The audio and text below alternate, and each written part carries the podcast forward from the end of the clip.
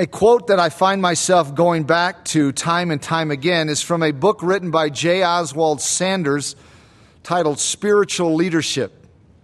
It says this quote, The supernatural nature of the church demands a leadership that rises above the human. And yet, has there ever been a greater dearth of God anointed and God mastered men to meet that crucial need? The overriding need of the church, if it is to discharge its obligation to the rising generation, is for a leadership that is authoritative, spiritual, and sacrificial. Spiritual leaders are not made by election or by appointment, by men or any combination of men, nor by conferences or synods. Only God can make them. Simply holding a position of, of importance does not constitute one a leader, nor do taking courses in leadership or even resolving to become a leader. End quote. I begin the message with that quote because our text this morning is about spiritual leadership. Therefore, this message is going to be different or unique in that it's not primarily for the majority of you present here this morning. It is for me and the other spiritual leaders here in our midst. Now, that doesn't mean that you can get up and leave, so hold on just a moment. Because even though this may not be specifically for the majority of you, God considers it important that His people understand this aspect of His truth.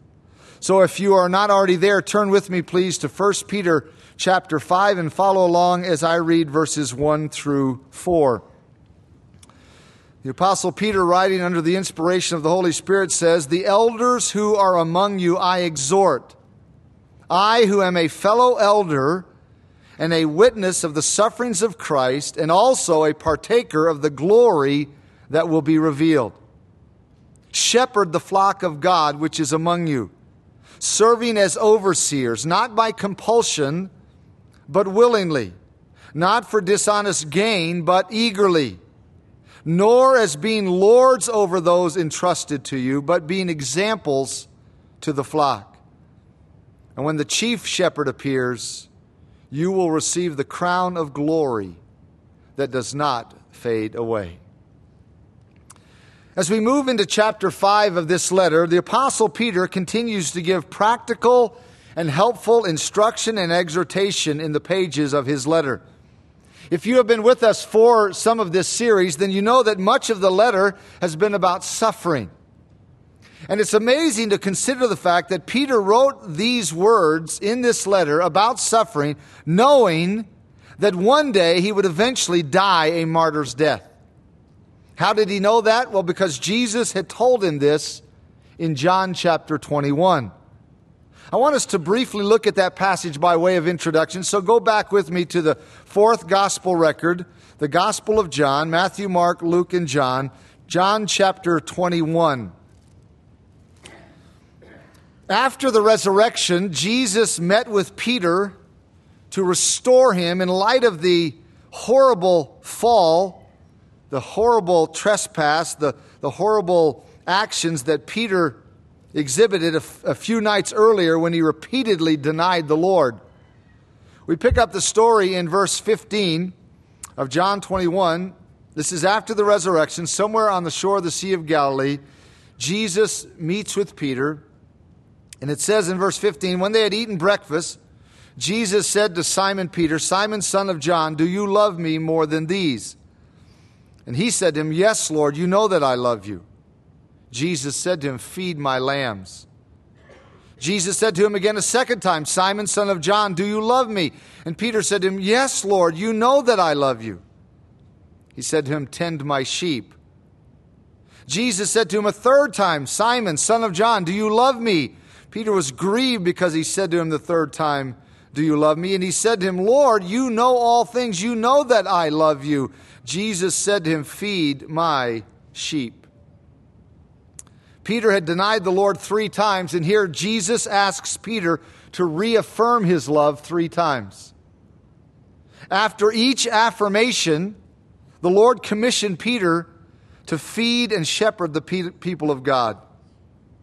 Coming right off of that exhortation, Jesus told Peter that one day, one day he would die a martyr's death.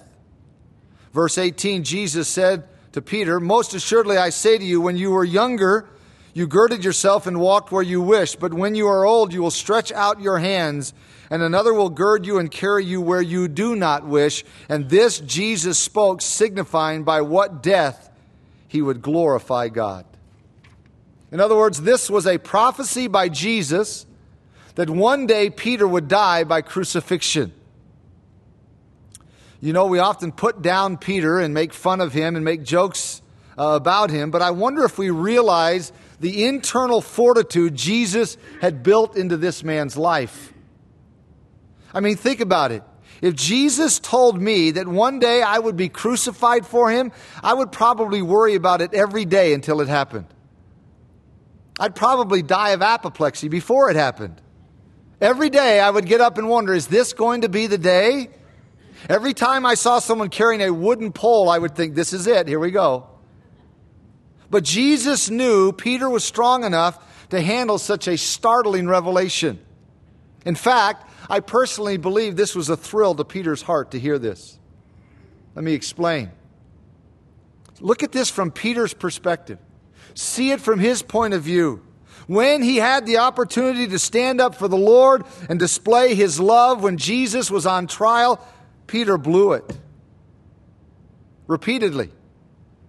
But now Jesus says to him that one day he will die as a martyr. So to Peter, that means that the next time he's confronted with a similar situation, he won't blow it. He won't fail. That must have made Peter want to dance a jig coming off of those terrible failures. Now back to our text in 1 Peter chapter 5. So Peter knew the task that was his as a shepherd or an elder Jesus gave it to him right there in that passage in John 21. He knew his responsibility, he knew the task, and he passed along the same responsibility to his fellow elders here in chapter 5. Notice how the chapter opens. He says, The elders who are among you I exhort. I, who am a fellow elder and a witness of the sufferings of Christ, and also a partaker of the glory that will be revealed. The first thing that stands out to me about this verse is Peter's humility. Peter was an apostle of the Lord Jesus Christ, which was a very unique group to which someone could belong. Only a handful of men belonged to that group or could ever belong to that group. Yet, Peter doesn't refer to himself as an apostle, he simply refers to himself as a fellow elder. That lets you know that Peter wasn't on any power trip. He didn't feel the need to mention his rare and special privilege to be an apostle. He simply referred to himself as a fellow elder with all the other elders or shepherds in the midst of this group of people to whom he was writing. He does allude to his apostleship when he states the fact that he was an eyewitness of the sufferings of Christ, but he doesn't specifically mention his apostleship here in this verse. He doesn't feel the need to. He also says at the end of the verse that he was a witness of the glory that will be revealed, which is probably a reference to the experience Peter had in witnessing the transfiguration of Jesus. That undoubtedly was a life-changing experience for Peter. He mentions it again in his second letter, 2 Peter chapter 1, and he mentions it here as motivation for his fellow elders. Jesus is coming back someday in glory. I saw it. I saw the preview, Peter says. Don't lose your focus. Don't lose your motivation. This life is brief. One day he will return. This is a good point to pause to mention that there are three terms that the Bible uses to describe spiritual leaders. They are the terms elder, overseer or bishop, same word depending on your English translation, and pastor. This has caused a lot of confusion for people. So let me give you the nuances of meaning for each of these three terms. Elder refers to the spiritual maturity of the person. It's someone who is older in the Lord. It's not primarily a reference to age, it's a reference to spiritual depth, maturity, etc. Bishop or overseer, depending on your English translation, refers to the office. Someone is a bishop or an overseer, they hold that office. Pastor or shepherd refers to the ministry or function. They are really interchangeable terms, so don't let the terms confuse you. Elder refers to the spiritual maturity of the person. Bishop or overseer refers to the office. Pastor or shepherd refers to the ministry or function of shepherding people. Interestingly, Peter uses a form of all three of those words right here in this passage. In verse 1, he uses the title elders. And in verse 2, he exhorts the elders to shepherd, which is the verb form of the noun pastor. And in verse 2, he mentions the responsibility of elders to be overseers. All three terms. So, elders are pastors or shepherds who oversee the people of God. And Peter gives the exhortation in the next verse, verse 2. Here it is after his introduction in verse 1. He says, Shepherd the flock of God which is among you, serving as overseers, not by compulsion, but willingly, not for dishonest gain, but eagerly. Peter exhorts the elders to shepherd the flock of God. He tells them how they should and should not carry out that responsibility. But he doesn't tell them what all is involved in the process or in the responsibility because it's obvious that they already knew what they ought to do or, and, and, and what the responsibilities were. But we need to make sure that we know what they are because they are assumed in this passage. So to make sure that we know what they are, back up with me to 1 Thessalonians chapter 5 for just a, a little while. Back up to 1 Thessalonians. After Galatians, Ephesians, Philippians, Colossians, 1st and 2nd Thessalonians. 1 Thessalonians chapter 5. There are many passages that we could la- look at to see what is involved in shepherding, but this passage summarizes it well in one verse. 1 Thessalonians chapter 5 verse 12 says this, "And we urge you, brethren, to recognize those who labor among you and are over you in the Lord and admonish you."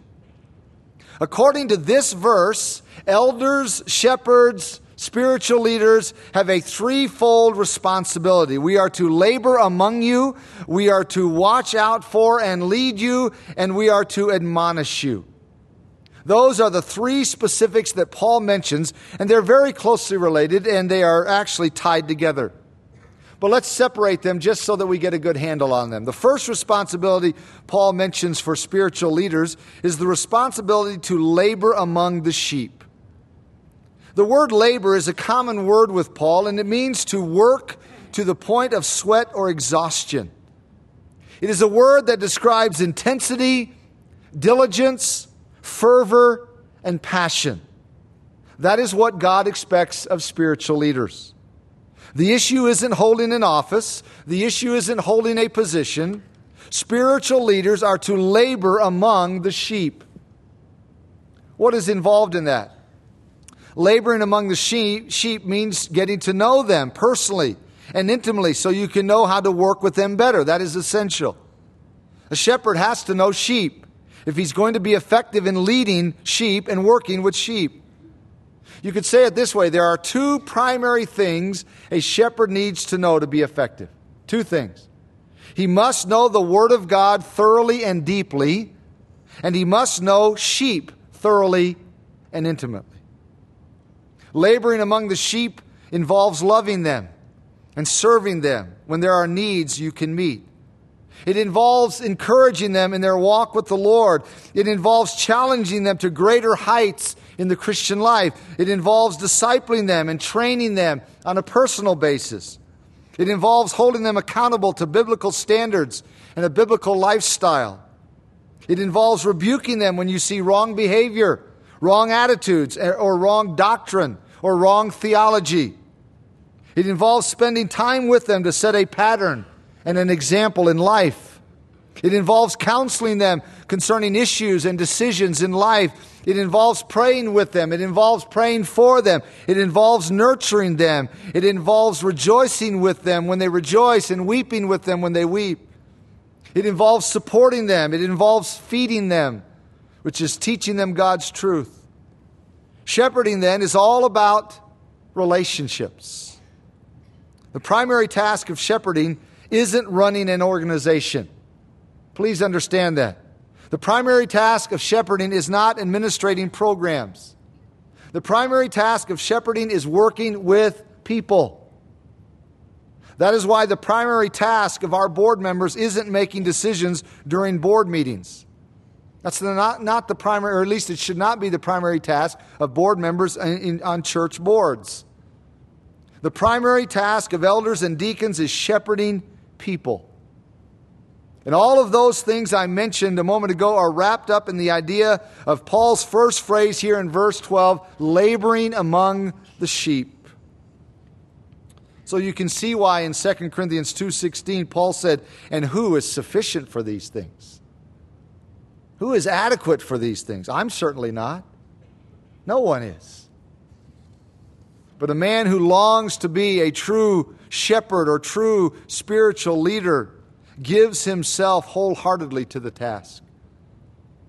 In 1 Corinthians 15:10 Paul said, "But by the grace of God I am what I am, and his grace toward me was not in vain, but I labored more abundantly than they all, yet not I, but the grace of God which was with me." In Colossians 1 28 and 29, he said, We preach Christ, warning every man and teaching every man in all wisdom, that we may present every man perfect in Christ Jesus. To this end I also labor, striving according to his working, which works in me mightily. There was no laziness in the Apostle Paul, no irresponsibility in his shepherding. In 1 Corinthians 9 27, he said, I discipline my body and bring it into subjection. In Acts 20 31, Paul said his labor among the sheep involved working night and day. Now, you can, you can be a lazy shepherd, you can be a lazy spiritual leader, but you'll never maximize your ministry. Being a true shepherd involves diligence and effort to be effective. Being effective as a shepherd involves not only God's gifting and God's sovereign choice to bless, it also involves diligence and effort. But let me say this regardless of how hard you work at it, one man cannot do it all in the church. That is why, whenever you see the term elder in the New Testament, it is almost always plural. Not elder singular, elders plural. God's design is to have a plurality of godly shepherds, both lay shepherds and staff shepherds. Even here in verse 12, notice that Paul uses the plural when he says, uh, recognize those who labor among you. Not the one who labors among you, those, the plurality of spiritual leaders. Even in a church like Thessalonica, which was evidently a small church, there were several men who were involved in shepherding, several who were involved in spiritual leadership. No one man can do all the things I mentioned earlier, even if it's just with a few people. And it certainly can't be done with a large number of people. And God doesn't expect for it to be done in that way. He expects the laboring load to be shared among a plurality of shepherds as well as among the saints. God not only expects the shepherds to do the things I mentioned earlier, He also expects the saints themselves, believers themselves, to share the load, to also encourage one another, admonish one another, rebuke one another. It is impossible for one man or even a few men to carry all the shepherding load. But the spiritual leaders are supposed to set the pattern, they are supposed to set the example. So, the first responsibility Paul mentions here in verse 12 for the shepherds or spiritual leaders is to labor among the sheep. The second responsibility he mentions here in this verse is to oversee the sheep or lead the sheep. He says, And we urge you, brethren, to recognize those who labor among you and are over you in the Lord. God's design is for godly shepherds to, to be over the sheep or to lead the sheep, to watch over, watch out for the sheep. 1 Timothy 5:17 speaks of elders who rule well or lead well. Hebrews 13:7 and 17 speak of those who rule or lead in the church. This is God's pattern. But sadly, this has become so messed up in the vast majority of churches today. Most churches have a constitution and policies that place the sheep over the shepherds.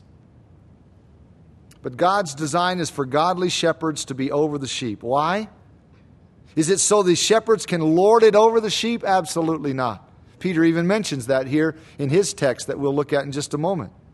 No, shepherds are over the sheep because they are supposed to oversee the sheep, watch out for the sheep, and lead the sheep. In our text in 1 Peter 5, he says, Shepherd the flock of God which is among you, so serving as overseers. Or some translations render, taking the oversight. Shepherding involves watching out for the flock. This means watching out for their spiritual lives. It involves watching the decisions they make in life because our decisions impact our walk with God. It's amazing how quickly sheep can wander. Amazing. Within a matter of days, sheep can go from following the great shepherd to wandering away from the great shepherd. So, shepherds, spiritual leaders, are to oversee the sheep and lead them as they walk through life and make decisions in life. That's why shepherds need to know their sheep and be in touch with their sheep and be involved with their sheep. In Acts 20 28, Paul told the shepherds of the church at Ephesus, Therefore take heed to yourselves and to all the flock among which the Holy Spirit has made you overseers to shepherd the church of God, which he purchased with his own blood. Shepherding involves watching out for the sheep and leading them in the right paths, just like the great shepherd leads us in the paths of righteousness for his name's sake, as stated in Psalm 23 you can see why shepherding is a demanding and sometimes overwhelming task. And you can see why God is so adamant about having more than just one shepherd per church. It can't be done solo. The responsibilities are too great. And there's even another specific one added here in verse 12. Look at it. It says, And we urge you, brethren, to recognize those who labor among you and are over you in the Lord. And here's the final phrase, and admonish you, or maybe your translation says, instruct you or warn you. The New American Standard translates this, give you instruction. But the word here is even more specific than that. It does mean to admonish or to warn. Shepherds, Spiritual leaders have the responsibility to lovingly warn the sheep when they are wandering or when they are making unwise decisions in life. Shepherds have the responsibility to lovingly warn the sheep when they are ignoring God's word or disobeying God's word. Shepherds have the responsibility to lovingly warn the sheep when they are heading in a direction in life that is dangerous for their spiritual well being. In Acts 20 31, Paul said, Therefore, watch and remember that for three years I did not cease to warn everyone night and day with tears. Think about that statement. Paul said that to the elders of the church at Ephesus when he met with them there in the book of Acts, chapter 20, to give them a charge, a, a final charge before his departure. And he said, Remember Remember, men, that for three years I did not cease to warn everyone night and days with tears. Paul knew the importance of admonishing God's people, warning God's people. He says he did it night and day. I've often thought through the years when I've read through that passage that probably most churches wouldn't put up with that. Probably most churches wouldn't like Paul as their pastor. Most sheep don't want a shepherd who warns all the time because they say that's too negative of an atmosphere. But warning is an essential part of shepherding. Warning is an essential part of spiritual leadership. And it's no less the case today. In fact, you can maybe even make the case that it's more important in our day and age. There is probably more error, at least more avenues for error with all that's available to people. They can turn on the TV and, and drink in error, the radio, the internet, books, magazines, errant theology. error in representing God's word, so it's just as important, maybe more important than it's ever been. Warning is an essential part of shepherding. However, I think it would be accurate to say that this is an aspect of shepherding that most of us shepherds don't like because most sheep don't respond well or properly to this responsibility God has given us. But we still must do it. Rare is the sheep who responds well to admonishment. And that makes the job of under shepherds very difficult at times. Hebrews 13 refers to this. Let's stop there on our way back to 1 Peter 5. Turn back to our text, but before we get to 1 Peter, you have the book of Hebrews, and stop off in chapter 13. Hebrews chapter 13. As the writer of Hebrews winds down his letter, he gives an, an instruction and admonition to the congregation to which he was writing, the people to whom he was writing. Hebrews chapter 13, verse 17. He says, Obey those who rule over you, or again, depending on your translation, obey those who lead you, and be submissive, for they watch out for your souls as those who must give account. Let them do so with joy and not with grief, for that would be unprofitable for you. There are several important aspects of this verse that we need to notice. First of all, notice the triple emphasis of submission within this verse. It begins with the word obey. Obey those who lead you. That, that would be strong enough in and of itself. Obey your leaders. The writer of Hebrews could have just said that and stopped. But notice how the leaders are referred to or how they are described in this verse. They are referred to as those who rule over you, or depending on your translation, those who lead you. They are over you in the Lord. That's the same thought we saw in 1 Thessalonians 5:12. The shepherds are over the sheep, not in the sense of lording it over, but of watching over the sheep. The shepherds lead the sheep. That is God's design. So the writer of Hebrews says, Obey those who rule over you, or, or obey, obey those who lead you. And then he adds the third phrase to emphasize the point when he says, And be submissive. Now, beloved, when God goes to that much effort to emphasize a point, then we better sit up and take notice to what he is saying. Three times in this one verse, God spells out the responsibility of the sheep to respond properly to their shepherds. Obey them. They are over you in the Lord. Be submissive. Why? Well, he tells us right here because it's for your benefit, it's for your good. The best way to sharpen the effectiveness of shepherds is to respond properly to them. Listen, beloved, you're not going to increase the effectiveness of your shepherds by complaining about them. You're not going to increase the effectiveness of your shepherds by nagging. When the sheep are insubordinate or not supportive, that only causes grief. That's what the writer says here. It causes grief to the heart of a true godly shepherd, and that results in an unprofitable ministry for the sheep. Shepherds are far more effective when they can carry out their responsibilities with joy, this verse says. As we saw earlier, the responsibilities in and of themselves are overwhelming. Who is sufficient for these things? No one.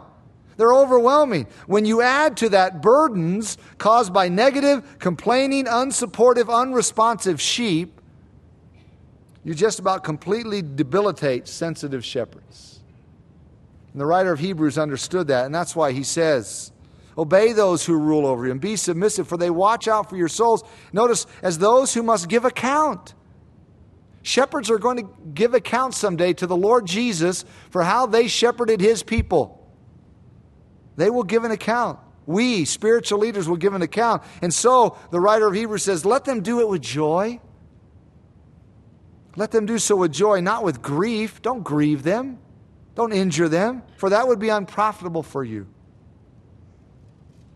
Now back to our text in 1 Peter chapter 5. Past Hebrews is James, and then 1 Peter chapter 5. Peter, here in chapter 5, doesn't lay out all of those specifics of shepherding, but he does mention some other things. As I said earlier, he doesn't delineate the specifics of shepherding because it's obvious these shepherds, these spiritual leaders, knew what their responsibilities were. So rather than delineating their responsibilities, he tells them how to carry them out and how not to. He mentions three negatives or three ways spiritual leaders should not shepherd. The first one is in verse 2, where he says, Shepherd the flock of God which is among you, serving as overseers, not by compulsion, but willingly. The first one here is not by compulsion, but willingly. In other words, don't just do it because it's your job. Don't just do it because it's your responsibility. Don't be lazy about it. Don't be indifferent. Don't be irresponsible. Don't see it as some kind of onus obligation. Onerous obligation. Carry out your shepherding because you know that is what God wants you to do. You're shepherding His people, so you do it willingly. The second caution Peter gives is not for dishonest gain, but eagerly. In other words, don't just serve because you're getting paid to do it or because you want to get paid to do it. Money should not be in any any sense your motivation. Your motivation should not be money, but an eagerness to serve the Lord and his people. And then Peter gives a third caution in the next verse. He says in verse 3 Nor as being lords over those entrusted to you, but being examples to the flock. This is a third temptation or third potential pitfall for spiritual leaders. It's the potential to become domineering, the potential to let your position go to your head. It's a sad fact that some men in spiritual leadership begin thinking that they are the authority on everything, or they have authority in areas of life where they really don't have any authority. Some spiritual leaders use their position in a manipulative way to try to control other Christians. Some spiritual leaders use their position to intimidate other Christians. Some spiritual leaders fail to understand that their only authority really is what the Word of God says, and any other authority they exercise is self taken authority. And that is unacceptable to our Lord. It's not right, it's not pleasing to our Lord. Instead of having that kind of personality, Peter says, instead of having that kind of demeanor, that kind of approach, true spiritual leadership is leading by example.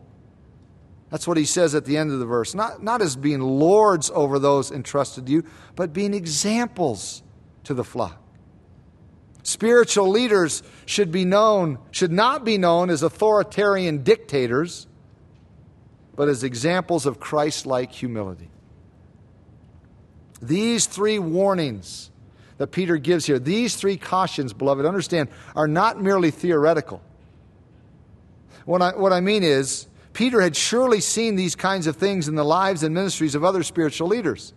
This happens. Sadly, this happens. If it didn't happen, Peter wouldn't need to write about it. He wouldn't need to warn. He wouldn't need to caution. It happens. He knew it happened in the lives of some men. Therefore, he didn't want these things in his own life and he didn't want these things in the lives of his fellow elders.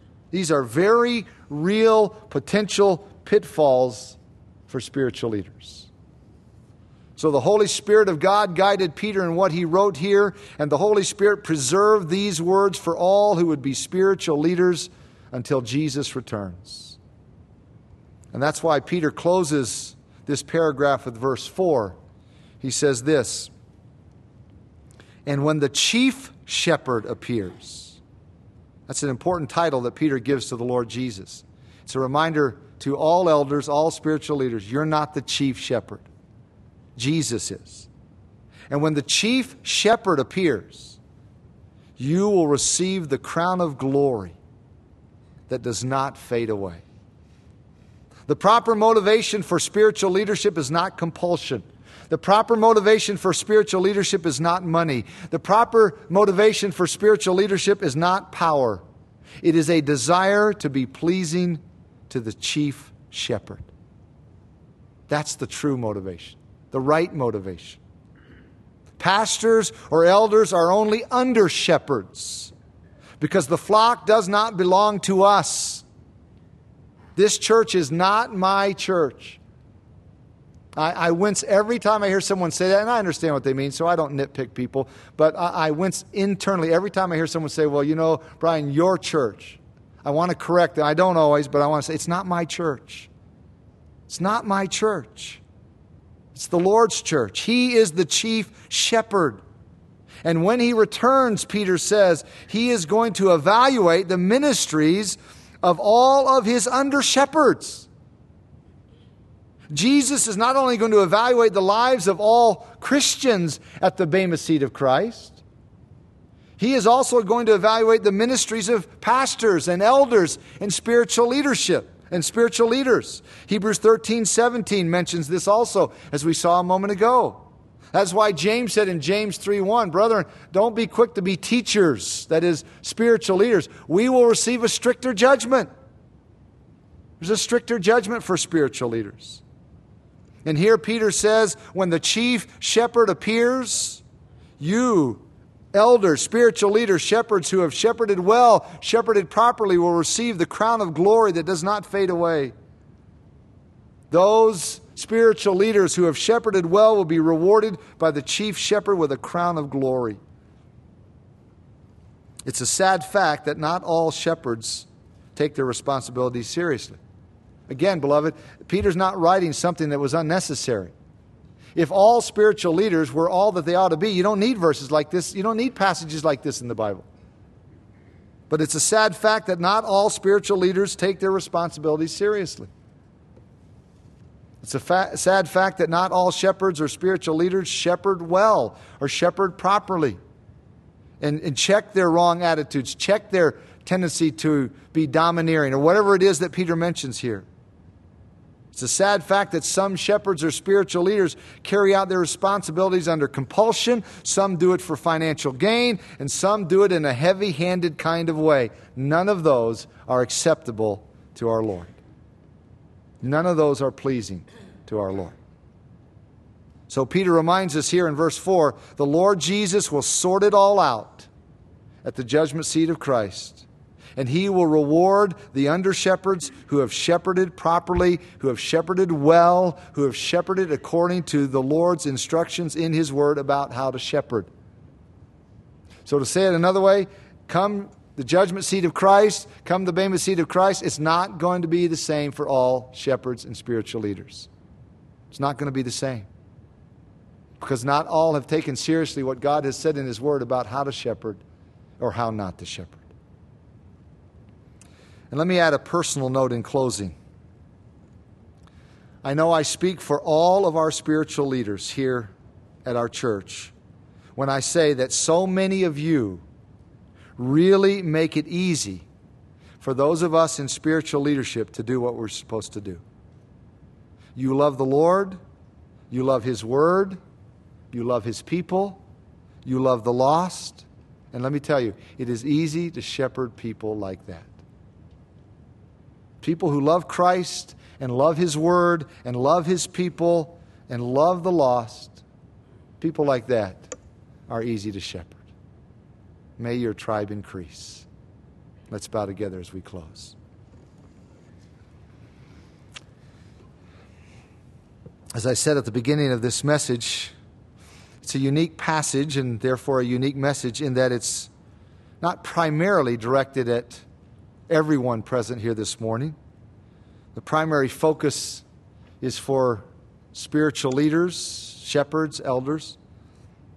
But certainly it shows us the Lord's heart for his people and what, as I said earlier, all of us ought to be doing in, to some degree or another.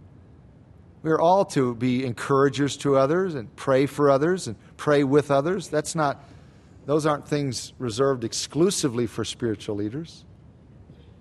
So, hopefully, as we've worked our way through these passages, you've thought applicationally and thought, Lord, What, is, what do you want me to do about what I'm seeing in your, in your word this morning? What are applications for me? How, how can I be better as a shepherd if you are a shepherd? Or how can I be better as a sheep? How can I be pleasing to you, the chief shepherd? Those are the kinds of thoughts we ought to think whenever we're exposed to God's word. Think of the implications for our own lives, applications for our own lives. Let me give you one very specific application.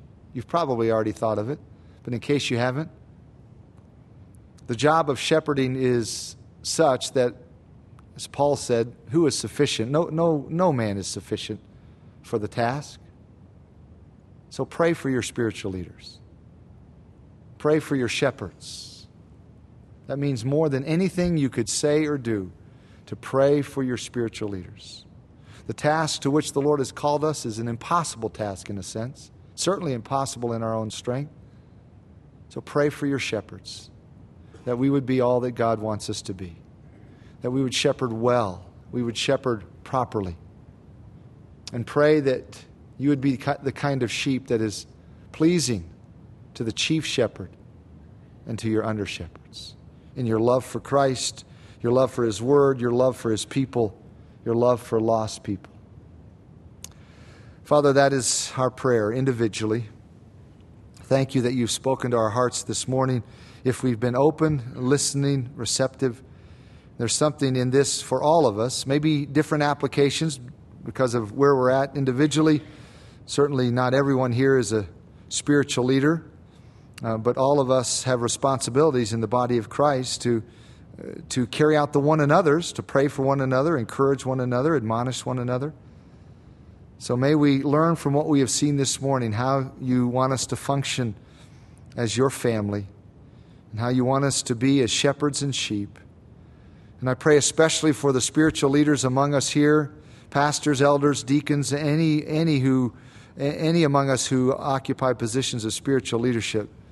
May we take those responsibilities seriously and do what we do as unto you, knowing that ultimately it's to you that we will give an account, not ultimately to people. So may we shepherd and lead with that perspective in our hearts and minds until Jesus comes, in whose name we pray. Amen.